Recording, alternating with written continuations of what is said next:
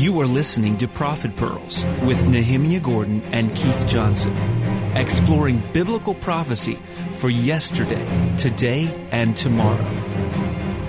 In the Prophet Pearls program, the study of God's Word is represented by two separate yet equally important approaches the Jew whose people preserve the oracles of God, and the crazy Methodist who is moved by his Spirit.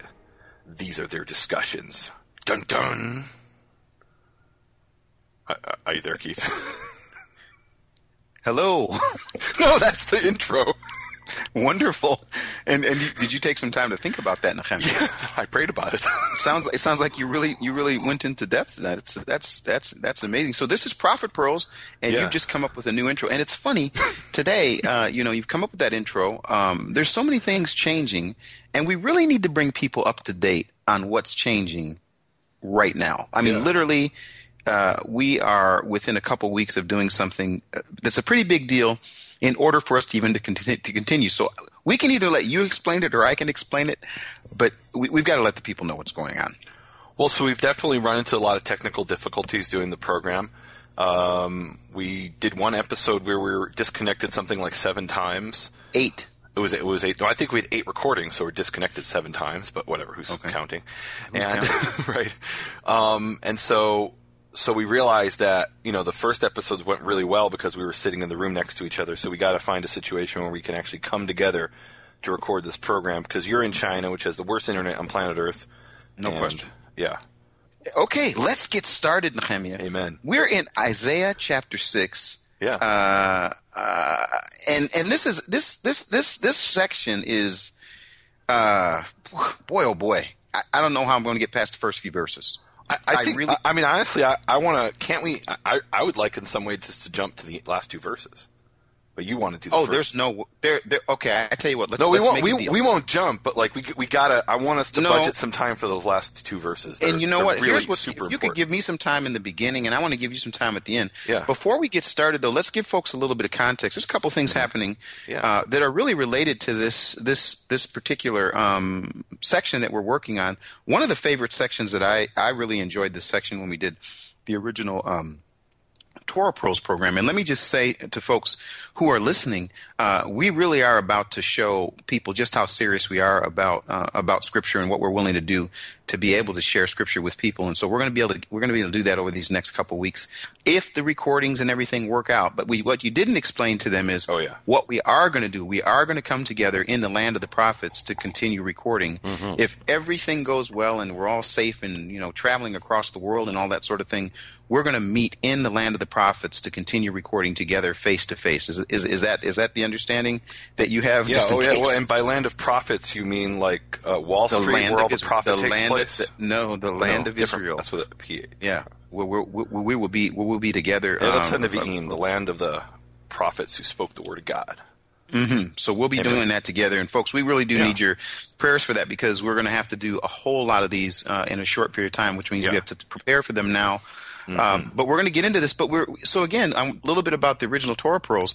Uh, the the section that we're looking at is is Yitro, Yeah. uh, which I I just have to tell you. Um, when I look at that section and thinking about what's happening there in Exodus chapter 18 through 20, 23 or so, whatever that, um, yeah, 20, verse 23, there's so much that happens in that section. The Ten Commandments come out, and God introduced himself, and there's all this stuff going on. And then we end up in Isaiah chapter 6. And I have to say also, you said you want to get to the last two verses. I'm not even sure how the last two verses got tagged on without. I mean, you're going to have to explain that. Well, You're I mean that, that's something we've seen before. They want to end on a good note. Good. You're going to have Um, to explain that. I think yeah. you got. I think there's a lot of. there- there- There's, they're getting around the issue here. But anyway, let's let's let's let's get let's go ahead. Can we jump into Isaiah six? Sure. Because I know you, you're not real excited about this. You're saying. I mean, Yeah. you're saying you want to. no, I'm excited to, about it, but I mean, uh, I'm excited about all it's of it. Just oh my goodness. So so here here you have this here you have this this uh, in the year that King Uzziah died, and then Isaiah says. I saw the Lord. And of course, we would think, oh, of course, it's capital L O R D. Nehemiah, it's it's not capital L O R D. No. Again, we have an example where where where where here we have the word Adonai. right. And and it's just so there's no confusion that he didn't yeah. see a different Lord or someone else that goes on to explain it. But I just got caught up right away in, in the beginning that Isaiah says he saw him. Right. Well, that, well the, the, way we know that he didn't see a different Lord is that there's there's two different forms of the word in Hebrew. In Hebrew, mm-hmm. when it says Adoni, it mm-hmm. means my Lord, and mm-hmm. uh, with a small L, and that could be a king, could be referring to King David. It actually could be an angel in some passages. But then Adonai, where it has that I at the end, Adonai, that only refers to Yehovah. Um, mm-hmm. Now, how do we know that this isn't a mistake? How do we know that you know, uh, you know, it didn't originally say Yehovah, and, and then and then they read it Adonai, so they wrote Adonai. How do we know? Because there's actually a, a, note in the margin of the Masoretic text, and it says Kuf Lamed Daled 134, and this is one of 134 places in the Tanakh where the word Adonai appears and is supposed to appear without Yehovah next to it. This is a hmm. genuine Adonai. It's not a mistake, and, and it's actually really interesting because there is one place in the Leningrad Codex that we we've talked about and we've seen that um, that I came across where it says Adonai. Um, I'm sorry, it says Yehovah, and it's supposed to say Adonai. So, so that's really an important note. It's a proofreader's note to make sure that it's copied correctly. Because once you start to read Yud He Vav He as Adonai, there's room for for um, confusion and mistakes. And so these proofreading notes were, were crucial. They, they, they told the people, they told the scribes, okay, this is a legitimate one and that's not a legitimate one, so correct that. So, mm-hmm. so this is a legitimate place where he says, I saw Adonai sitting upon yeah. the throne, uh, high and lifted up, uh, etc. Yeah, and and I don't, I don't know if you for you when I was reading this, uh, I, I yeah. just tried to. It, it's just you know I love the pictures. I love the pictures of Scripture, and mm. here here here we've got Isaiah somehow seeing this. You know, I don't even know how to put it. This magnificent, uh, this magnificent image of what it is that's happening, and he's and he's communicating this to us. And then it says his robe was filling was uh, was filling the temple. And then I had to ask myself. I, I, have to be honest with you. I had to ask myself. Now, is he is he looking at like up there? Is he is he you know up there, down there, in that dimension of heaven? Is there is that is that, is that the temple that he's talking about, or are we talking about him getting an image of the temple that's you know down on earth? I mean, which which temple are we talking about? Uh, and and I, I, I can't I can't really jump to that because we're going to get to the next verse. But mm-hmm. when you read that like what image do you do you see Isaiah uh, in that dimension, or do you see Isaiah seeing something taking place on Earth? Oh, this is definitely a vision, and this is mm-hmm. definitely this. This is what I understand to be, and what's described in Jewish sources as Ma'aseh Merkava, or mm-hmm. the the vision of the chariot, and uh-huh. this is God's royal uh, chariot, whatever that even means, or His throne, if you will, the throne mm-hmm. of God and uh, he's sitting on the throne. He's surrounded by the angels. It's something that, and, and, we can start talking about this. This is something that we see described in 1 Kings 22 with Mikaihu. We've talked mm-hmm. about that passage, I believe, mm-hmm. verses 19 to 22. Ezekiel talks about this uh, a number of times. Uh, mm-hmm. Uh, Daniel chapter 7 seems to also speak about this. This is the vision of the um, of the chariot of the of the mm-hmm. throne of God, and, and, and it also probably appears in, in Exodus as well in one passage. So um, yeah, it's it's it's amazing. Yeah, you know the reason I want, and I, I, I do, I'm not going to get past verse two. I'm going to talk about verse two, but I want to bring up verse four for just for one second yeah. because it caught my attention. In the NIV, it says, "And the foundations." And I'm not jumping ahead, every folks. Mm-hmm. Don't worry, we're going to get to this the fun part before that.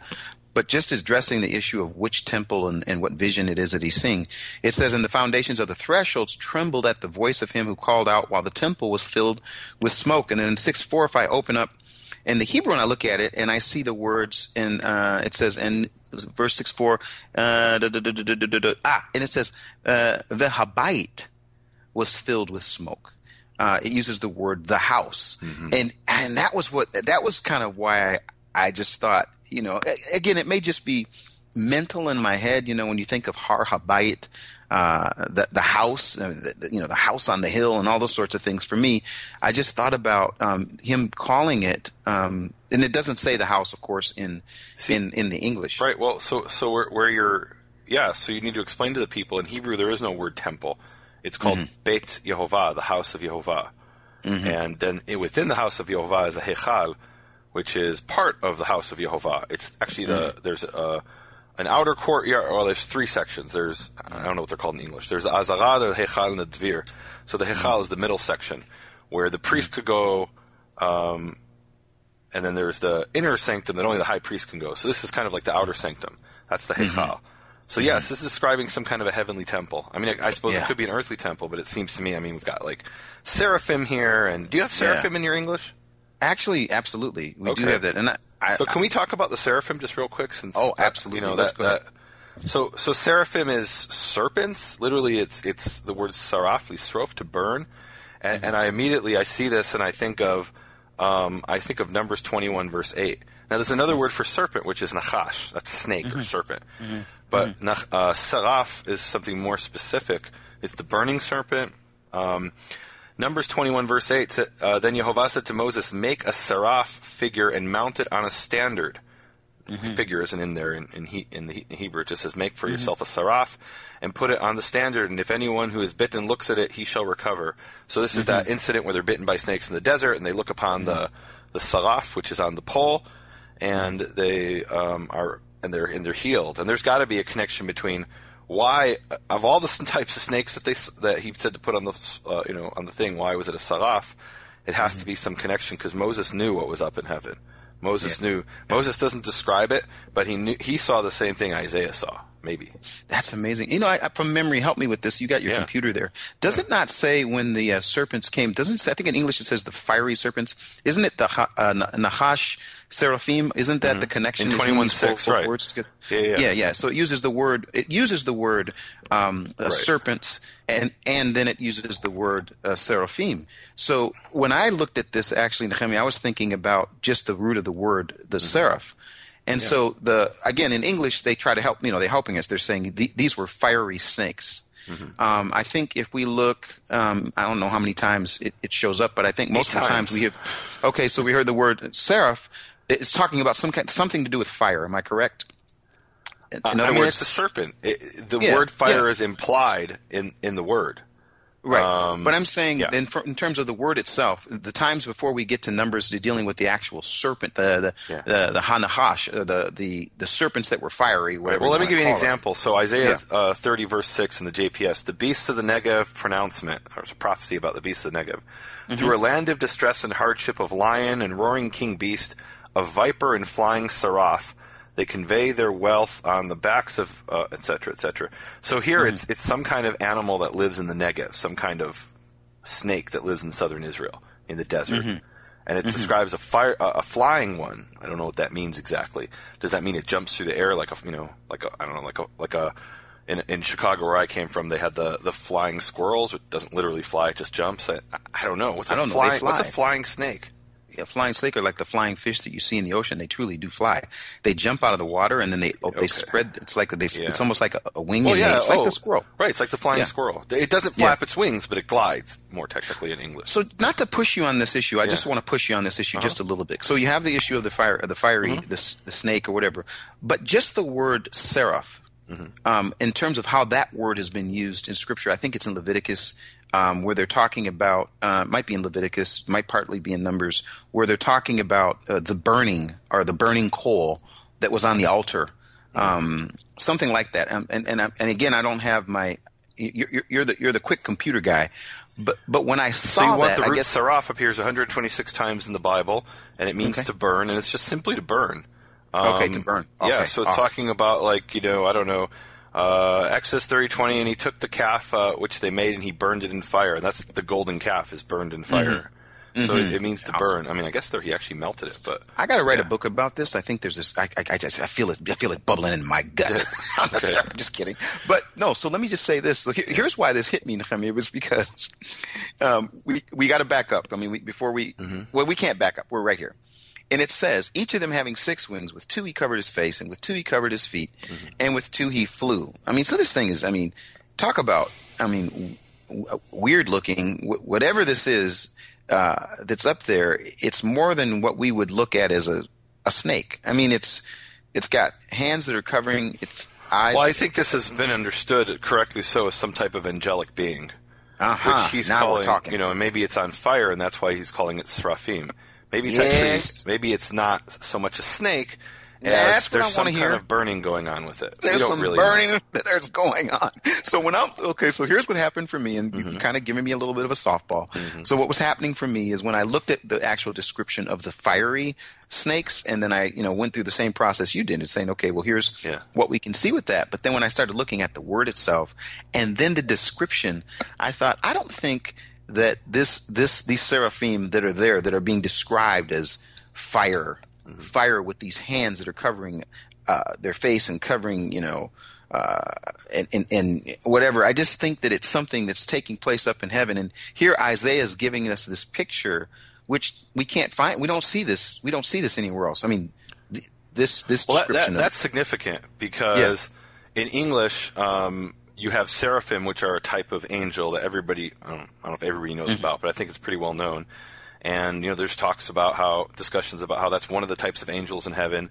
But Mm-hmm. the only place in the entire Bible where seraphim refers to a type of angel is this passage in Isaiah. That's what I'm talking about. Yeah. And that's why I said it's going to be hard for me to get out of this because I just get this I get this this sort of thing that happens to me when we start talking about uh, images, uh, discussions, pictures, uh, where there's a de- there's a description of what's happening in that dimension. And I use that word that dimension because in the old days they'd say, "Look up to heaven," but see, I'm upside down in the earth right now. So when I look up, I'm looking down to hell, according to the description that I would want.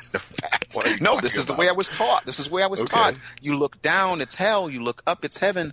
But of course, I'm down Mm-hmm. here under the earth, looking up, and I'm looking down, and you're Yeah. somewhere where you're looking up, and I think you're looking up. But the point is, is that this is talking some- about. you don't know this about this because you come from a different okay. tradition. But in Isaiah, I- so so here's a little interesting tidbit. So in the Septuagint, the ancient Greek translation of the Tanakh, it has in the Greek seraphin. Um, it doesn't translate it; it just transliterates it because they right. consider it to be a proper name, the, the name of these beings. But then Mm-hmm. the in the Targum, which was a, a Jewish translation to Aramaic, it translates it as shamashin kadishin, which means um, like holy ministers, meaning uh, ministering angels. Yeah. So whatever they are, he gives us this description, and then it says, "And one called out to another, Mm-hmm. and said," and I, I mean, in English it says, "Holy, holy, holy." Now I asked you about this before. Mm-hmm. Can you tell us where else we get three words in a row? Three of the same word in the row in a row. I mean, he is so amazing. He is so. I, I mean, I just think this is so. I don't even know how theoretically I would find that. That's a good question. I've done it before, Nehemiah. You can certainly do it real quick. Yeah. I've done this before where I looked in and said, okay, where are the examples where you have um, three nouns? Or, or- well, I guess I, Hmm. The I- I same guess noun. Yeah, the three of the same noun. Yeah. And there is another example. Really? And I wish I could say it off the top of my head, but this certainly is pretty amazing that he's what he's speaking of, what they are speaking of, falling back at one another about, is the holiness of Jehovah mm-hmm. and and that you know it couldn't just say holy is he it couldn't just say holy holy is he but holy holy holy is Yehovah Tzavaot and the whole earth is full of his glory and I said that's why it's hard mm-hmm. for me to you know I know you want to get to the end but I just I want to I want to sit That's just not going to happen, is it? it just isn't going to happen because I want to sit in the fact that they could Yeah. say powerful, powerful, powerful, amazing, amazing, amazing, omnipotent, omnipotent, omni- but it's this word holy. And of course, I, I don't know. You may have already decided what I, I said. I'd let you pick the word of the week, but I mean, Hmm. kadosh three times in a row. It's crying to be the word of the week. Okay, I guess it's got to be. So it's from the root kuf dalad shin. Yeah. Every word in Hebrew, as we said, has a three-letter root, kuf dalad shin, which means holy, Mm-hmm. which really means, uh, you know, people say, oh, set apart, but that's actually part of it. It's set apart and above. Yes. Because you could set something apart for destruction, and Hebrew has a word for that, haram, chet resh mem. But this is set apart and above. So Yehovah is holy, holy, holy, kadosh, kadosh, kadosh. Now here's where we have a little confusion, because uh, many people will know the word kodesh, Yes. like the word uh, ruach hakodesh, which is the Holy Spirit. Yes. And then so here's kodesh, and and this is kadosh. So what's the difference? And quite simply, kadosh is an adjective, kodesh is a noun. Um, and, and the difference is that you can have a feminine kadosha for a female. Here's kadosh for Yehovah in the masculine.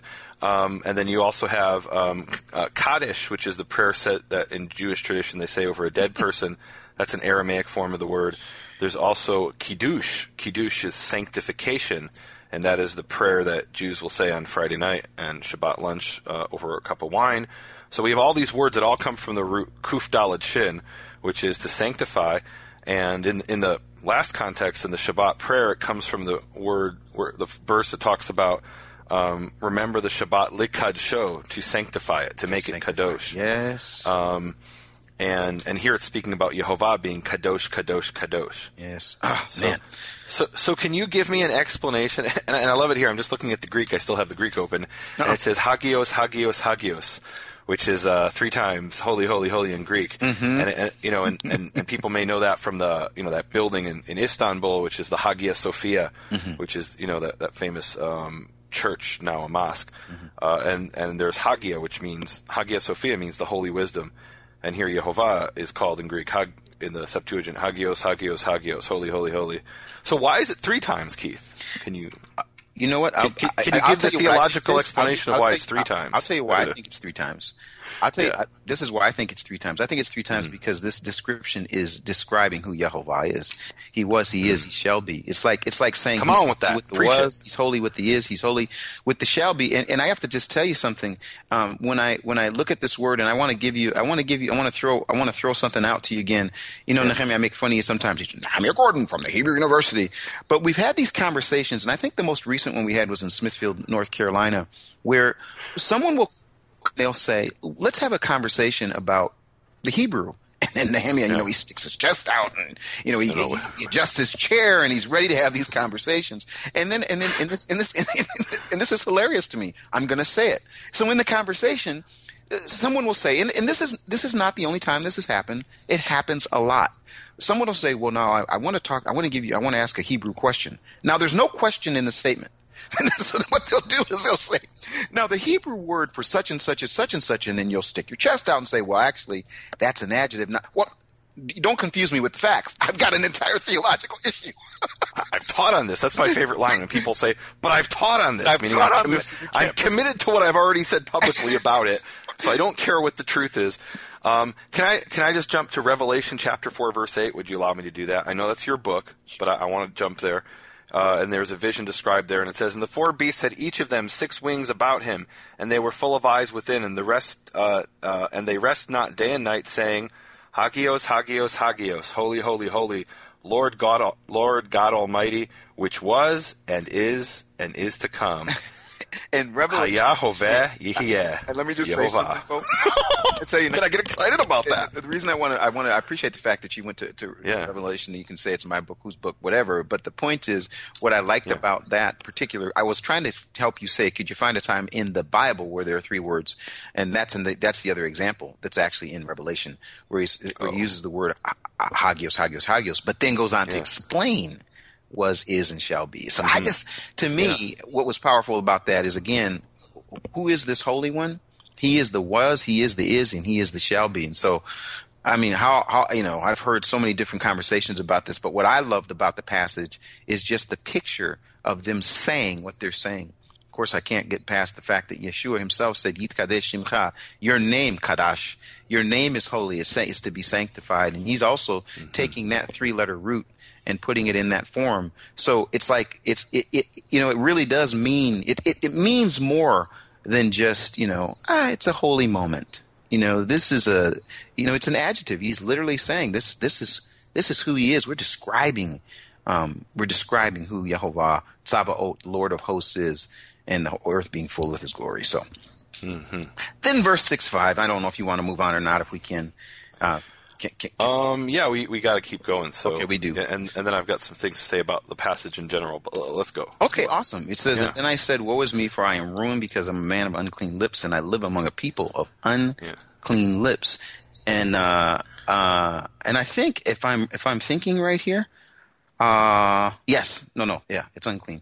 Uh, for my eyes have seen the King, and just in case there's any confusion of who that Adonai uh, was that he saw he says, I've seen the king, the king. And who is the king? Uh, Yehovah Tzavaot, Yehovah of hosts. And who are those hosts? You know, but those angels and, and, and all of those mm-hmm. around Amen. that um that are there that are just in awe of who he is like like we uh, should yeah. be in awe of who he is. So Yeah. So so I mean so so this here I've got to stop, and there's a bunch more, but I've got to stop here because of the words "ra'u enai," my eyes have seen. Mm-hmm. It says literally, for uh, the King Yehovah of hosts, "ra'u enai," my eyes saw. Mm-hmm. They saw my eyes, literally, and and so so the first thing that pops into my head, and, and the first association I have, and and and the the struggle I have is Exodus 33, verse 20. And, and I don't have an answer. I mean, you know, sometimes, certainly in, in the Jewish tradition, we say sometimes, you know, the question can be more important than the answer because the, the question is a fact and it shows you actually understood what you read. The, the answer is a theory. It might be true. It might not be true. Uh, but Exodus 33:20, you know, Moses asked God to see him. Uh, he wants to see God. And then uh, it says, Vayomer, and, God said, Lo tuchal lirot et panai. You cannot see my face. Ah. Ki lo yira'ani ha'adam v'chai. For man cannot see me and live. And then it goes on to see he saw his back. I have no idea what that means. We, we've talked about that in the original Torah pearls. I, I literally don't know what it means. Um, but here he sees God. I, I don't understand. I thought you can't see God. So, and, and I really don't have an answer. What do you mean you don't have an Um, answer? You don't. but- you, you haven't studied yeah. this. I mean, I have an answer for this, of course. Well, I have studied it, but having studied it, I know there's no answer. So Exodus 24:10 compounds the problem because you might say, well, in the time of uh, Ezekiel, they were able to see him, but in the time of Exodus, they couldn't. No, Exodus 24:10, it says, um, Israel," and they saw the God of Israel, and under raglav sapir, and under his feet was like the work of um, yes. of sapphire brickwork, latohar, and like the like the the very essence of the heavens for purity. Yes. So they saw God. So they're so they're saying probably something similar to what Isaiah possibly say possibly something similar to what Isaiah is seeing. At the very least, they're seeing Jehovah sitting on a throne. Why do I say that? And I guess it doesn't say a throne, but they're seeing something under his feet. And so I'm I'm I'm trying to envision that, and I'm thinking, okay, he's sitting on his chair uh, on a throne, and under his feet they're seeing this sapphire brickwork and the purity of heaven. I don't even know what that means, but they're seeing God. So what is this? I thought you can't see God and live. So so what's the answer? G- give me the Methodist answer or the Keith answer. No, I don't have. I don't have an answer for that. You know, it's funny when I'm reading it. I think Yeah. about things like this. He says, "With the train of his robe filling the temple," or what it says, the the the the um, what do you call it? The uh, the sapphire, whatever you call it, under his feet, and and Yeah. and Moses saying, and he saw his backside, and and I'm sorry, no, I'm sorry, even even even Elijah, um, when when when they had the when he had the um, interaction with Jehovah Yeah. and he came in and he came in the quiet. It, it, it's like it. What I'm what I'm sort of wondering when I'm reading those things is I'm wondering about what portion, not portion meaning like a little piece of him, but what portion of them, what of him they saw. And and what what does that represent? The collective. They saw him. I saw a portion of him. I saw the train. I saw the I saw the his feet. I saw the backside. I saw you know whatever it is that they say. And, and so I, I you know I don't know. I mean I'm I just think it's I think the part that kind of caught me was that e- even one little piece of him saying that the entire just the train of his robe filled the temple. Was he in the temple? Was he just there with the robe? I mean, it's like, Yeah. you know, what portion of them, what, what portion of him did they see? So, right? And, and just so people understand, why, why am I? You know, like you might say, oh, well, they saw four, you know all these different things, and everybody saw something different, which is definitely possible. Um, but we have these descriptions, and I, I think I mentioned this: one Kings twenty-two, Ezekiel. Uh, one and then other places Daniel seven and so for example Ezekiel one twenty six above the expanse over their heads was a zem- semblance of a throne an appearance like a sapphire so there's that word sapphire again. And on top, upon the semblance of a throne, there was a semblance of a uniform. So to be fair, when I say I'm, I'm reading Exodus and I, I envision God sitting on a throne, I'm, I'm actually reading Exodus through the, through the filter of Ezekiel. Um, if I read Exodus by itself, I might not have gotten to that conclusion. But it's hard for me not to read these together and say, okay, they're all saying the same thing. And um, and I'm reminded of this. Uh, there's this saying of the rabbis who who they, they they struggled over this. They said, why is it that Isaiah has this very like very brief? I mean, look how many. Let's let, let's look how long I, Isaiah describes the you know what he saw. So really, it's it's verses one and two. Yep. Um, and you could say verse three, right? Um, so at the most, it's a few verses. uh, Ezekiel goes into great detail about this. The entire chapter one is describing. I mean, I was uh, reading this morning chapter one in preparation for this uh, study with you, mm-hmm. and and I, and and it, and it hit me.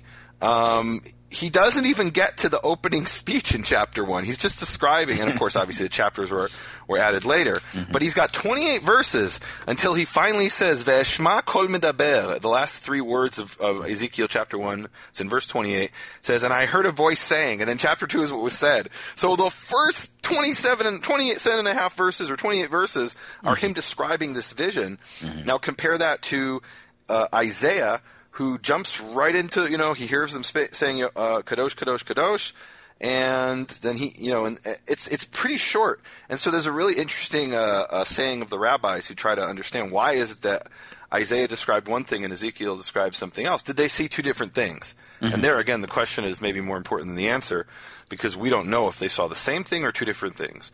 And the rabbis come along and they say well no they actually saw the same thing the same exact thing and then they say, so why was it described different? And so their answer is, I think it's very interesting, their answer. They say, well, Ezekiel uh, was like a villager who saw the king, and mm-hmm. Isaiah was like a city dweller who saw the king, someone mm-hmm. who lived in the capital. Mm-hmm. And so Ezekiel is describing, he's, he's like, you know, he's all excited and he's describing in great detail and everything he saw. Whereas Isaiah is saying, yeah, I saw him and there was the throne, and well, let's get to what he actually said. Um, meaning that maybe they saw the same thing, but they, they, they described it from different perspectives. Mm-hmm. Um, I have another possible explanation. This kind okay. of dovetails what we talked about at the beginning of the episode of, of my, my Asperger's versus those who don't have Asperger's and are called neurotypical. So maybe Ezekiel was neurotypical and Isaiah had Asperger's. And so Isaiah sees this and says, yeah, that was God. and Ezekiel's you're, like, you're "Oh my, I saw God, and he kidding me, right? You're not, that. you're not serious. You're no, making I'm, that I'm up. Dead you're just serious. trying to. No, I'm serious. I think Ezekiel's neurotypical, and Isaiah had Asperger's. It, it, it makes perfect sense. Wow. and for those who want to know more about my Asperger's, there's a wonderful study that I've, I've shared with my support team entitled "The Fundamental Flaw in Judaism," and go listen to it. I talk about it in great detail. Now, what does this? You mean you have a you have something separate that you do? What are, what are you talking about? Want to listen to? Well, so so, um, you know, I've got my ministry, the Makor Hebrew Foundation, and my website nehemiaswall.com, and I've got I think over 200 hours of videos and, and audio teachings and hundreds of pages and things on, online of of teachings. And but then I do this this separate thing uh, the support team studies for those who support my ministry. It's kind of just a way of saying thank you for those who are supporting my ministry.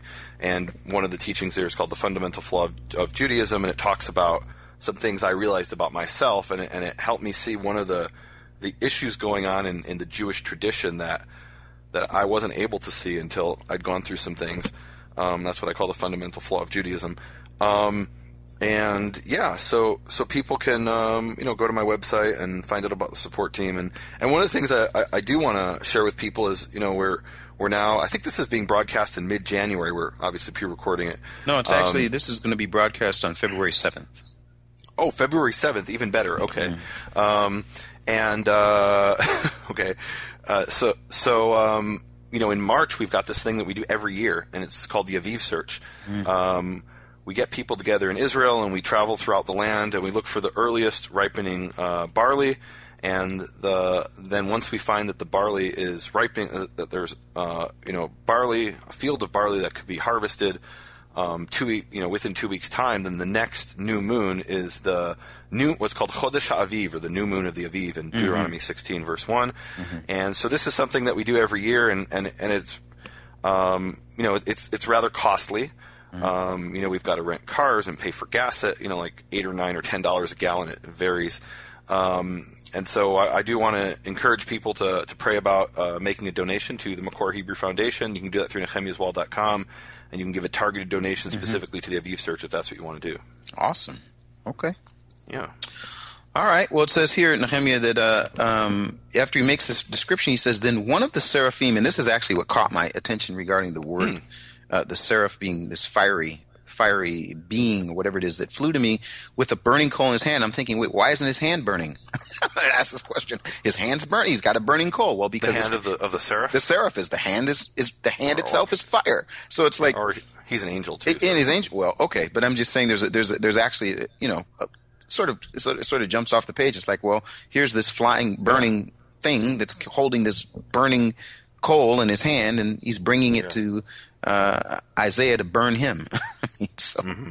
And it says, He touched my mouth and said, Behold, this has touched your lips, and your iniquity is taken away, and your sin is forgiven. Now, is that because of the fire, or because of where it came from, or what? what, what you know, what was the reason for the burning coal? I mean, is it is is it that fire purifies? Is this something else? I mean, well, is there some hidden meaning here? Is there a yeah, translation no, there, problem? What, what, what, are we looking yeah. at? So we we definitely have an image in throughout the Tanakh in a number of places of this, you know, of the way that they would refine silver, um, and you know they would take this ore and they would burn it in a crucible and they would burn off what's called the dross or in Hebrew the sig, mm-hmm. and they would extract from it the silver. Um, mm-hmm. And actually, the byproduct, the the bad stuff, would include lead. Mm-hmm. Um, and tin, and then the, the good stuff that was left over that would be the silver. Um, and so, so there's this image of refining through fire, absolutely, mm. in, in, the Tanakh, and, and, it comes, you know, and, and, and, it's hard for us probably, you know, the first thing that I think of as a modern person is, oh, you, you can cauterize a wound, uh, you know, which means you burn burn a wound with fire, if you know, and, and you kill all the bacteria. I don't think they knew about that back then. um, and so we really have to think more in terms of this um, image of the refiner's fire rather than, um, you know, cauterizing a wound. You're saying that people uh, tra- tra- saw this and, and, interpreted it that way? Oh, I I think that's behind this image. I mean, wh- wh- where do you, I mean you might think, oh, a fire is coal and that makes you dirty, and so it doesn't make you clean. So where did they get the idea that a fire makes can make you clean? Oh, I see. And and that must have I think it must have come from the refining of silver and other ores. It's not just silver. You also ref- mm-hmm. refine copper that way. We saw that when we were in Timnah in southern Israel, mm-hmm. the ancient copper mine. Oh man, I tell you what, the copper mine, what an amazing experience that was. Yeah. Ugh, goodness gracious. Yeah. I mean, uh, maybe if you have a different thought on it, I mean, please share it. No, no, no, no. I was just looking at it from the. I, I, saw it. I saw it from the issue of fire burning away that which was impure. Yeah. And so, right. and, well, and, and, we definitely right. Of course, it's, it's burning away what's impure, but but what does it burn away that's impure? And, and I think that the most immediate ancient association, I think, would have been the refining of silver. And I'm kind of cheating because in other places Isaiah says specifically yep. burning off the dross and, mm-hmm. and, and, and, extracting the silver. So, yes. all right, I'll admit I'm cheating. But that's something that Isaiah specifically used that's called as context. That, that image. okay, it's context and, and, and, it's part of his world. It's, it's his cultural context. Exactly, exactly. Um, but I am reading that into this passage. It doesn't say that explicitly. Mm-hmm. And look, in a way, this is a metaphor, and, and, and maybe you could argue it's a literal metaphor because yeah. he if there's yeah. such a thing.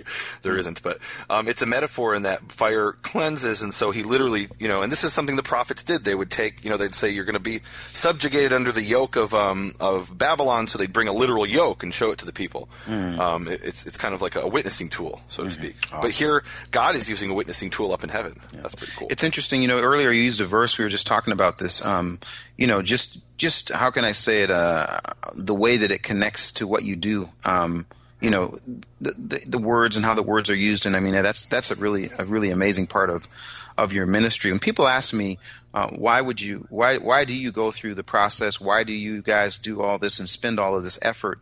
Um, to do what you're doing. Whether it's we're, we're, talking about now needing to add some time to our Israel tour, and we're going to have to meet earlier to to record. And why would we take trains, planes, and automobiles and fly here and go there? Uh, for me, ultimately, the reason is because of the ability to actually uh, discuss with you um, scripture and its meaning in language, history, and context. And I really do think that that is just such a gift uh, that's been given. I mean, you've been given a gift to be able to study in the land of Israel at the best, the the best school in, in the entire world as it pertains uh, to the Hebrew Bible. Um, Amen. Uh, Hebrew University. I mean, it's it's just an amazing it's an amazing experience. So. Uh, I have to say again, that's that's why I do this. You know, I'm, i feel called to help people learn the Word of God, and and I always say that you want to get people um, smarter, better, uh, wiser, sharper, around you so that whatever it is that you decide that you want to do, you want to do it at the best and the highest level that you can. So that really is that's that's what's exciting about this. Like you said, your context. Well, I read in Isaiah where it also says blah blah blah, and, and, you know, and that's again, the the Bible is a part of not just a part of it's it's the main aspect of what you've committed your life to understand, and it's language, history, and context. So, are you there, caller? Yes, I'm here. Can you hear me? Oh, I can hear you now. Oh, this boy, is why, this is why we need to go to Israel. it was a close one. That was a close Oh, my one. God. I said we're not going to have any tienda? No, no, no, no. Hey, let me move on. I want to go to six eight. Can I move on to six eight? Please, yeah. Yeah, then I heard the I think we're of gonna have to burn, you know, jump. Yeah. through- yeah, then I heard the voice of Yehovah saying, Whom shall I send and who will go for us? And I said, Here I am, send me. I have to stop and say this verse has been the verse that defined Hmm. for me what I would do in this upcoming year. In 2014, you and I were on tour together. We uh, we were in a number of different places. Uh, this verse was actually up in uh, up in uh, Canby, Oregon, and I shared a message about this verse. Uh, Whom shall I send? And, and you know, here I am, send me. In English, you know, it says uh, in Hebrew, Hineni, behold, I, I'm here. Go ahead, whatever you want to do with me. And for me, Nehemiah, this has been this for me. This has been a really a big reason. In fact, while people are listening to this message right now on February seventh, I'm actually, as a result of saying Hineni, in somewhere in the bush of Africa, sharing with people who've asked for uh, information on God's time, God's Torah and His name. And so I'm over in Africa right now, if all goes well, and hopefully planes don't, don't get lost and whatever. But we're recording this in advance so that when this goes up on the 7th, I'll be there. And Biblical Foundations Academy International, like I said before, is it, our, our, the, our name is what we do. We want to share around the world. And we've had so many people from so many parts of the world that have responded to the message uh, that's at bfainternational.com. I want to challenge people uh, to go to the site. I'm not going to talk about resources. I want to talk about just the opportunity for you to be exposed to what we're doing. It's so amazing what's happened. Um, I, like I say, February 7th, as this is up, I'm actually in uh, in Namibia for the next couple weeks, and then after that, I'll be back here celebrating and in this part of the world the Chinese New Year, which is a vi- you you went through this, Nehemiah, so you could could talk about it. But one of the reasons that I'm also doing that is that we've been working on a project called Ancient Time from China, and that is I just have to say it's just phenomenal to see how big God is and the way His handprint is in different societies in different ways, how you can see different things that are even biblical concepts. So I'll be here for that, and then Nehemiah and I will be together where we'll share. But BFAinternational.com, what we're trying to do right now is to inspire people around the world to build a biblical foundation for their faith. And sometimes that can be done through the internet. Sometimes it can be done through television. Sometimes it's got to be face to face. Sometimes it can be done through, you know, whether it's something a written material or social media. We're using everything we can. And now let me just stop and say one more thing that I just have to make this announcement today on February 7th. Today, uh, BFA is in concert with the Israel, I think it's called uh, Israel's Bible Reading Plan, where they're actually doing a plan of reading through Breaking Israel News and Israel 365. And they came to us and said, can we use the scripture bites, the 10 episode scripture bites on the 10 commandments, which, by the way, Nehemiah, is the parallel for Torah Pearls. Um, that, that this is the 10 commandments is connected to this section. The 10 part series is actually being, we've given that series to uh, to Breaking Israel News and Israel 365, and they're doing something. I don't know how they're doing it because I'm in Africa, but basically today, right now on February 7th, they've connected somehow Scripture Bites with what they're doing and getting people to read the Bible. So I hopefully we'll get to talk more about that when we're in Israel, um, when we're when we're together. But there's so much that's happened, so much that's going on, and I have to say thank you to all the people that have at least taken a look at bfainternational.com. Your uh, your support and your involvement has really launched us to a place that I just am overwhelmed. Hineni, here I am. Send me. you too, Nehemiah. Be sent. and that was the last known recording of Keith Johnson before he disappeared in the Kalahari. I would laugh about that, but you know, it's no small thing. There are plenty. Where are you going? Going, bush. You're doing what now? He's going to Okavango Delta. oh my God! I'm never going to see him again. Let's move on. Let's move on. Could you do six All right, nine? I'm going to have to make an executive decision and ask that we, you know, we, we did last week. Yes, you're we right. were where we asked the people to read Deuter, uh, Yes, you're right. Devorah, the thing of uh, Judges chapter 5. Mm-hmm. I'm going to ask people to read the rest of 6 and 7 and ask that we jump ahead to chapter 9, verses 5 to 6, because we could speak for an hour six, nine, on that six, section. 10 about the fact that it's parallel in Acts chapter 28, where Paul says, Go to the people and say, You will be ever hearing but never understanding. You will be ever seeing but Yeah, never. I just but- thought it was so interesting. Okay, he so- pulled the so- Isaiah yeah. passage Okay. out to use it for the people that weren't listening. But we, I do want Isaiah chapter 9, verses 5 to 6. Yeah, yeah. They, they can they can read about that on your blog, bfainternational.com. Okay, let's, Okay. let's Go move ahead. on. Let's no, no, we got to talk about this. Absolutely. And, and we, we, we're trying to keep this under an hour and Yeah, a little over an hour. But we could speak for an hour just in these two verses. Can you please read them 9, 5 to 6? No, go ahead. Go ahead, read them. No, you read them in I- your in your. No, Can no. you- can- I think we really need to read these in different translations. I- I'm going to Okay, ask that give, do gi- that. gi- give me the exact verse, Nehemiah. What, what, what do you want us to read? Nine. All right. So here's something really strange that happened. So it's Isaiah chapter six, um, and it's what verse verses it start in? So it starts in verse one, and it goes all the way to chapter seven, verse six. And that that's bizarre because seven six is, is in the middle of an account. Exactly. It's in the middle of a discussion, and then it just cuts off, and then it jumps over to Isaiah nine five to six. And well, wait a minute, we just skipped the second half of chapter seven, which I know for the Christians is the money ball. That's you know that that's their favorite verse in the whole Bible. Am, am I right about that? That seven, Isaiah seven fourteen. What, what do you, like what- you could probably you're saying makes some- like everyone has it memorized. See, no, so- seven fourteen. That's that's the verse that they say is a virgin and Jews say is a young woman. That's actually not in the section, uh, meaning because they skipped over that. They skipped over all of the you know chapter seven verses uh, seven through twenty five, and then all of chapter eight, Yeah. which was twenty three verses, and they jump and then the first five, four verses of verse chapter nine. And then it's verses five to six. Oh, and, and I guess there's some confusion here because in the English it's different verse numbers. Is that right? yeah, so that's what I wanted to ask you. So, what are your verse numbers? Oh, okay. So so it's uh, for a child is born to us, which is verses verse five in the Hebrew, Mm-hmm. um, and I think is that verse chapter nine verse six in the English. Yeah, so nine six in the English. I, I, Oh, you know, so we- it's nine six to seven, which in Hebrew is nine five to six. Oh, okay, got you, got you. Okay, But it's the same verse. You want me to read? You want are- me to read the NIV six to seven? Please, yes. Okay. Uh, for to us a child is born, and to us a son is given, and the government will be on his shoulders, and he shall be called Wonderful Counselor, Mighty God, Everlasting Father, Prince of Peace. Of the increase of his government and peace, there will be no end. He shall reign on David's throne and over his kingdom, establishing it and upholding it with justice and righteousness from that time on and forever. The zeal of Jehovah Almighty, Lord Almighty, will accomplish this. Amen. May it be. Okay. So what is the name of this child?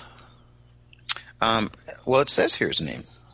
Yeah, and and, and I gotta say that it it seems pretty clear to me that they jumped ahead to this so that they'd end on a good note. Like they, you know, they didn't want to be reading all day, um, so like what we're doing, and so um, their understanding the the people who set these up, the traditional uh, readings, they were reading in chapter seven, and re- and really chapter six was their parallel to the revelation at Sinai right?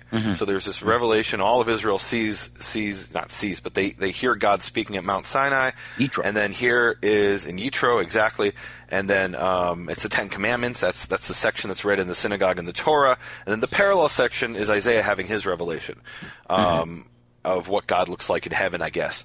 Um, you know, the, so one of them is the bottom of the mountain, the other's at the top of the mountain, so to Yes. speak. Yes. Um, but then they couldn't just end there, so they jumped ahead to. Uh, they read part of chapter seven, which um, you know you got to wonder why they did that. And, and it is it's strange to me that they'd read the first uh, six verses of chapter seven without reading the rest of it. That that's to me that's like nails on the chalkboard. Like Yeah, why, why read the first six verses if you're not going to fi- finish it?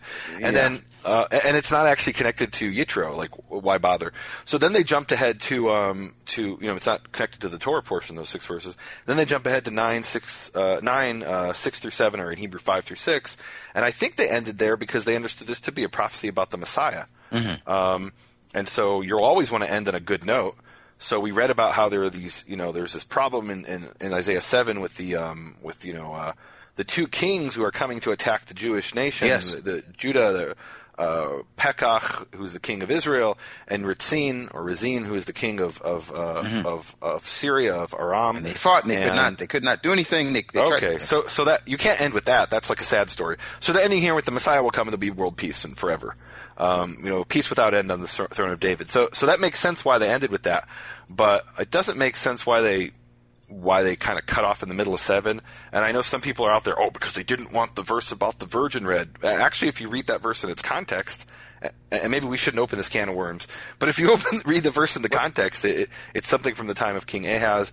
Um, but what about these verses, verses six to seven or five to six in, in the? in We won't allow you to throw water on these verses, Nehemiah. I don't know what that means. Throw Are you going water. to throw water on these? is that like a metaphor about baptizing the verses? No, you're trying to. means. You, you- you're going to take away our, our excitement about these verses. Oh no, I'm excited about the verses. I'm excited Peace without end. I'm Who's in. not going to be excited about peace without end I'm upon in. the throne of David? I'm in. Hallelujah. I mean, you know, you got some but kind what of is the name of the child? you want to. You want to. What's the name of the child? That's what I want to ask. Ah, well, in here, Does what he, he will one be name? called? Does he have four names? What's his name? It's, and he will be called uh, Wonderful Counselor in English. A, uh, Mighty God, Everlasting Father, Prince of Peace. So that's four names that he's got.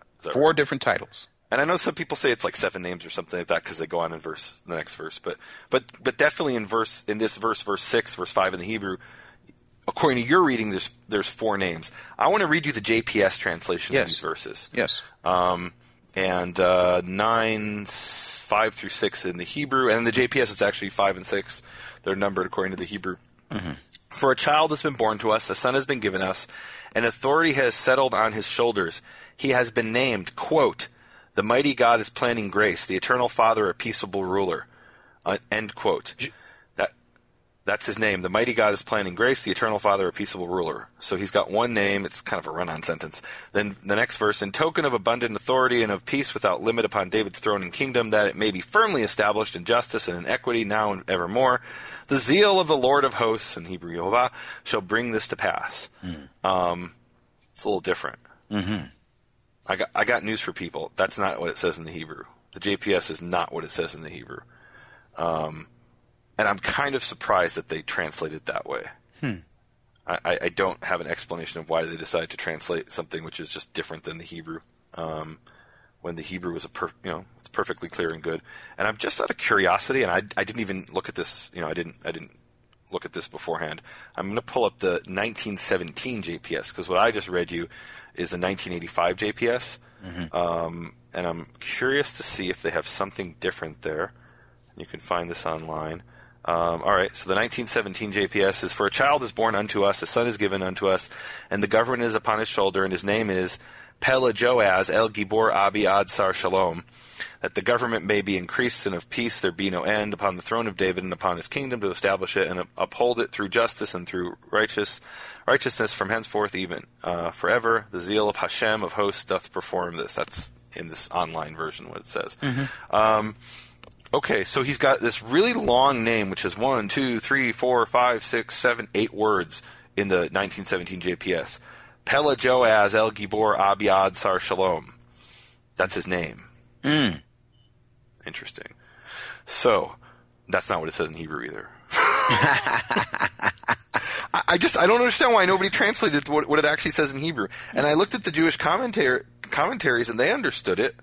Like it was very, it's very clear what it says in Hebrew. I don't, I don't understand why nobody translated that way. I, I'm genuinely perplexed. Really? Like, so, so uh, can I tell you what it says in Hebrew? Please. Okay.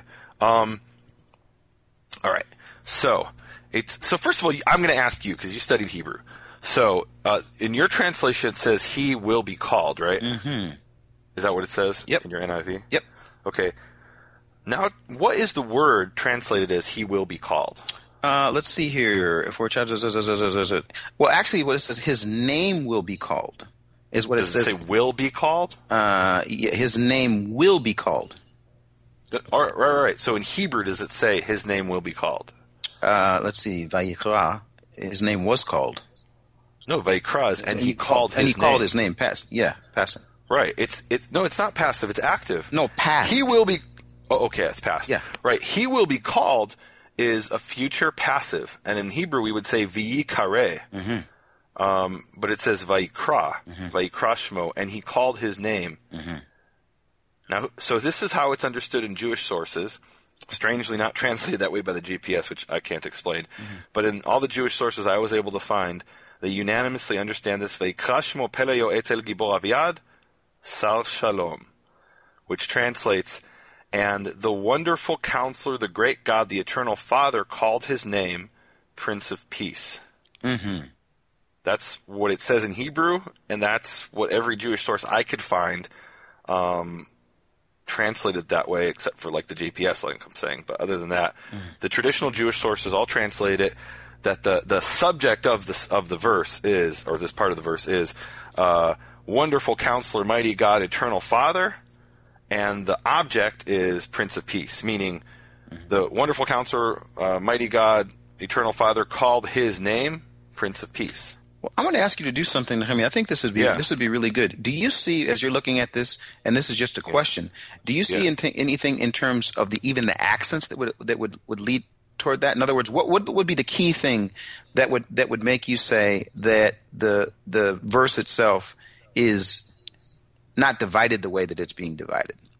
In other words, is there something is there something that, that just says to you, oh, clearly it ends there and then Sar Shalom is the um, is that's that's what he will be called.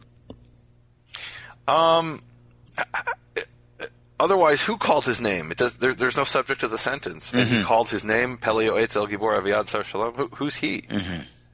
Mm-hmm. And that's why they had it translated in the passive. Right? His name is called. Well, if it's passive, then we don't have a problem. Right. Um, so all of a sudden he called. I mean, and, and I guess it's possible, but um, yeah, it, yeah. I, th- this just makes more sense to me. And So Yeah. one last time, I mean that was that was that was worth it. That really is a pearl. Uh, Yeah. So let me just say this. So one last time, if you were to if you were to translate this in the most Yeah. clear way, based on what you're seeing here, how would you translate it? I would translate it. Um, and the wonderful counselor, uh, sorry, and the wonderful counselor, mighty God, eternal Father, called his name Prince of Peace. Mm-hmm. The name of the child who would who would be born was is called by the wonderful counselor, mighty God, eternal Father, Prince of Peace. We're going to look at that. We're going to slow down and take a closer look. Yeah. I like So and, and look, I mean, like I said, the JPS 1917 1985 they they don't translate it that way. And, and they actually and so so I want to make this clear. It's not that I have some theological problem, so I'm, I'm forcing some different uh, translation because the JPS two different versions of it had no problem with the name being Peleo Eitz El Gibor Aviad Sar Shalom. And the reason they didn't have a problem with that, you know, and obviously, I mean, look, let's call let's call it out. Christians and and will bring this verse to prove that Jesus is the eternal Father, that He is also the Prince of Peace. That's obviously what Christians have said. What- What's interesting is that's, and correct me if I'm wrong here, but as far as I can tell, this is not uh, quoted anywhere in the New Testament. Nowhere in the New Testament does it claim that this verse refers to, to Jesus or Yeshua. It, would you agree with that? I don't have that off the top of my head. I could I could get back to you on that. Okay, well, I'd like you to get to get back to the people on that because from what I can find, this is not um, quoted anywhere in the New Testament. It's it is quoted by early Christian sources. I want to read you from the um, Word Biblical Commentary, which is a, a Christian commentary out of Texas. Yep. uh, it's out of Dallas. It says traditional Christian interpreters have correctly noted, of course they're Christian, um, have correctly noted that 9, 5 through 6 is part and parcel of royal liturgy and therefore used it as a messianic text like the royal psalms. This is achieved by lifting the verses out of context and changing the genre of the larger work to match. Oh boy. That's amazing that they say that. And then they go on, and I'll skip ahead. They say, This is legitimate. Division apparently quotes from the other context, but it's important to keep in mind that the verses do not function as messianic predictions in this context. Very interesting. Um, anyway, I think maybe it is it is prophetic, um, or that it is messianic, and certainly the the rabbis who came along and put this as the end of the of the Haftarah portion of the of the prophets portion, they definitely understood this to be referring to the Messiah of the line of David, and understandably because the because verse seven or six in the Hebrew says you know the uh, the um, the government will be po- upon his shoulders. Uh, what- let's see, hold on a second. Le malbeh misla for the um, that's kind of tra- difficult to translate, um, and for peace without end upon the the throne of David and upon his kingdom to prepare it and to sustain it with uh, judgment and righteousness from now and forever. The zealousness of Jehovah of hosts shall do it. That I don't know how you can read that and, and say it's not about the messianic kingdom. So, can, uh, is it fair to say, Um, yeah. from, a com- from a common ground standpoint, we could read this, we Yeah. could read these these two verses, whether they be five and six or six and seven, and get get excited about the fact that that Absolutely. government that government will come and that there will be one who reigns, and and and, and that you know we've dis- had long discussions about the name of the name of that one who comes, and but what's Mm-hmm. Yeah. amazing about it is that. Uh, th- this just seems to be something that really I, I could see why they'd want to end uh, on that on that Mm-hmm. Absolutely. note, and why even for us. I mean, we're at the end of our time. I think it's a pretty Well, it's a it's amazing. What- Go ahead. We got to go back to verse six. Okay, go ahead. Okay, so so this is one of the things I've heard brought up in, in Jewish Christian debates, Mm. and the Christians will say, "Well, this you know this proves that the Messiah will be the eternal Father. Mm. Um, he's both the eternal Father and the Prince of Peace." This is obviously the Christian argument. So, as I said, the New Testament does not make that claim. Mm-hmm. Traditional Christian commentators and interpreters have made that claim. uh, like if you look at the church fathers. But the New Testament itself, interestingly, is completely silent. doesn't doesn't make that claim as far as I know. Mm-hmm. Um, and secondly, the fact that the JPS was able to translate the name of this messianic figure as um, you know all four of these titles, Peleoes, uh, you know, mighty counselor. Uh, well, that's not really an issue. Mighty counselor, um, or sorry, uh, wonderful counselor, mighty God and eternal Father. So how could the Messiah be called mighty God and wonderful Father according to the Jewish understanding? And, and I'm not saying this to try to convince Christians because obviously people who believe um, in that doctrine are going to believe it. But I think it's worthwhile to understand the Jewish perspective. And the Jewish perspective is that we have many figures whose names glorify God. Uh, one of my favorite is in the book of Job, where Job has three friends who come and they're they're you know they're all wrong.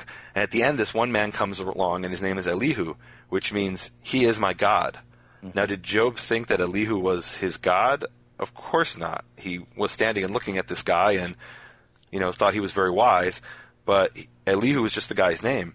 Um, Eliyahu is the Hebrew name that means um, that means you know uh, you know Elijah, which is uh, Jehovah is my God. So nobody saw Elijah was God. Now, if you want to believe the Messiah is God, that's th- th- don't pin it on this verse. Meaning, because a Jew reading this would never come to that conclusion. We just say, okay, his name glorifies God as the Father. Okay, great. Um, I don't think that's what it means. I think the name or the title, if you will, of the of the Messiah will be Prince of Peace. But um, if you want to say all four titles apply to the Messiah, it doesn't make him God from the Jewish perspective. Does that make any sense? For you, it definitely does. You've been waiting all program to do this. You, this was your this was your big thing. You've taken 15 minutes to do it, and you're, now you're asking me if I make sense. no, and, and, and, really, I think it's just a matter of understanding, like you know, understanding the um, the Jewish perspective, because I certainly understand the Christian perspective. Their perspective is if the Messiah is called Mighty God, and if the Messiah is called Eternal Father, that means He is God and He is the father of creation. Mm-hmm. Um, but from the Jewish perspective, it's just a name, like many names that that um, you know uh, that glorify God. Like you know, one one of the sons of Aaron who was burned up in the fire, his name was Avihu, which means he is the father. So nobody thought he was actually God the Father. I got to tell you what I what I'm what I'm really excited yeah. about. And I thought folks, uh, so there's some folks in some corners, some of the other, yeah. the other corners. But what I love about Prophet Pearls, you know, and yeah. every once in a while you'll you'll bring something up and say, well, you know, the Christian view is this, and, and that's always great. I think that's I think that's awesome.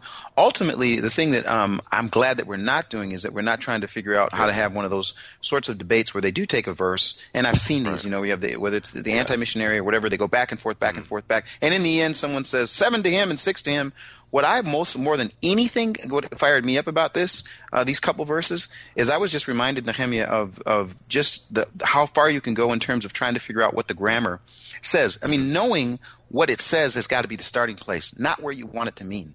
It's got to be Absolutely. based on what it says. And how do you find out right. what it says? You've got to be able to interact with it and its language, history, and context. And I think that that's. I mean, I don't know. For yeah. me, I'm excited because I'm oh, going to go yeah, and look. look I'm even excited further. about it too. So, so, I mean, yeah, yeah. I mean, look, I, if, if we if we were having the Jewish Christian debate, I would have done something completely different. And you can go look in the literature if you if you look in the literature, the counter missionaries, they're going to say, "Oh, this isn't even talking about the Messiah. This is King Hezekiah." Yeah. And and therefore, it's completely irrelevant for any discussion of the Messiah because this is something that was completed and fulfilled in 700 and you know whatever BC. And it's King Hezekiah, and I read this and I'm like, really, guys? King oh, Hezekiah. disagree with the anti-missionary. Uh, cer- absolutely. Not only that, um, certainly the rabbis who chose this as a section to end, we're thinking, even if this was King Hezekiah, we're hoping that it also is a type of the Messiah and we're looking for the for the king who will sit on the throne of David, who will literally have peace without end, because Hezekiah didn't have. And, and I got to tell you, see, here's what excites me about that is the thread, yeah. the thread, and we've been doing yeah. prophet pearls now. We're on 17 here, where we've been able to talk about David, and we've talked about him in his deathbed, and we talked about Solomon, we talked Amen. about you know yeah. the, the, the kingdom and uh, Nahon, and uh, you know all these things being established, and it, it, to me, again, what I can look at this and be really, really excited. But I'm gonna tell you the challenge. What I did appreciate about it is the challenge to go further and again to take apart grammatically to see what it says and then and to go mm-hmm. from there. So that's that's really I see that as a real positive. I really do, and I really appreciate yeah. that. Oh man! So yeah. so now we've you know you, this was your money ball. You you got to bring us home here. Um, you got to bring us home. well, can I, I just want to read one more more passage, and then I'm gonna I'll okay. end with prayer, and, okay. you can pray okay, too if you want. Um, So, so there, there's a kind of a parallel passage, which, which this you know makes me think of, which is you know, and, and why am I bringing the parallel passage? Because you could come along and say, oh no, Nehemiah, you, you've left the reservation. You, uh, you said this is about the Messiah, and we want to say, I'm, I'm, talking to my Jewish brothers and sisters. They're, they're going to be upset with me. Why are you letting? Why are you saying this is about the Messiah? Why, why are you conceding that point? We want to argue it's about Hezekiah. It's not about the Messiah, and I just don't I just don't think that's correct. But even if it's correct, so we have another passage which is indisputably about the Messiah. And I want to end with that passage. It's Ezekiel 37, 24. My servant David shall be king over them, and they shall all have one shepherd. Ah. They shall follow my ordinances and be careful to observe my statutes. Mm. They shall live in the land that I gave to my servant Jacob, in which your ancestors lived. They and their children and their children's children shall live there forever. And my servant David shall be their prince forever. I will make a covenant of peace with them. It shall be an everlasting covenant with them. And I will bless them and multiply them, and will set my sanctuary among them forevermore. My dwelling place shall be with them, and I will be their God, and they shall be my people. Then the nations shall know that I, Jehovah, sanctify Israel when my sanctuary is among them forevermore. And, and, you know, maybe it's that I'm reading Isaiah chapter 9, 6 through 7, or 5 to 6 in Hebrew, mm. through the lens of Ezekiel 37. It's possible. But when I read it, I'm seeing the same message. There's going to be this period of eternal peace with a, a, king, Messiah, anointed with oil, who sits on the throne of David, and may this happen soon. May Amen. we all come together soon under the reign of this King Messiah. And that's my prayer. Yehovah, don't pray, don't pray just yet. Oh, wait, I can't pray? Go ahead. No, no, just I'm going to let you pray. I'm going to let you pray. But I do yeah. have a challenge. I, I, do want people, and no, this I, I, really think this is this this we can't let this go. Uh, I want people okay. to take a look at these verses. I want people to be able to to comment, and I especially want to thank I think our, our, our partners. We have uh, partners oh, yeah. from Bear Tracks Fellowship. These are our Prophet oh, yeah. Pro partners. I'm going to ask them. I actually reached out to them, and unfortunately, mm-hmm. because we're doing this early, I haven't heard back from them. But I would like for them to be able to put something together. I'd love to add it to our comments regarding not mm-hmm. only this verse but this whole section. Our folks at Bear Tracks Fellowship um, that really. Uh, do you remember Bear Tracks, Nehemiah? What, where, I remember up in the mountains of Colorado. I got I got altitude. you got altitude. We got high and lifted up. I want them. To, first of all, I want to thank them, but I want to challenge them to put something together that we can add during this time so that yeah. people can read it. Now you can go ahead and bring closure. Okay. Mm-hmm. Yehovah Avinu Shebashamayim, Yehovah our Father in heaven, Yehovah, Pele Yoetz, Yehovah, wonderful counselor, Yehovah El Gibor, Yehovah, Almighty God, Yehovah Aviad, Yehovah Eternal Father, Yehovah, I ask you, and I pray to you, Father, let us soon be, be in your kingdom with Shalom en Ketz, peace without end, with the Sar Shalom, with the Prince of Peace. Yes sitting al kisei David val mamlachto upon the, the, the throne of David and upon his kingdom me'atav ad olam for now and forevermore. Kinat Yehovah tzavaot ta'sezot. The zealousness of Yehovah of hosts will do this. And Yehovah, may your zealousness, please, Father, Aviad, Eternal Father, please do this soon and bring us this peace in our in our King. Amen. Amen. Thank you for listening to Prophet Pearls with Nehemiah Gordon and Keith Johnson. For more information, please visit nehemiahswall.com and bfainternational.com.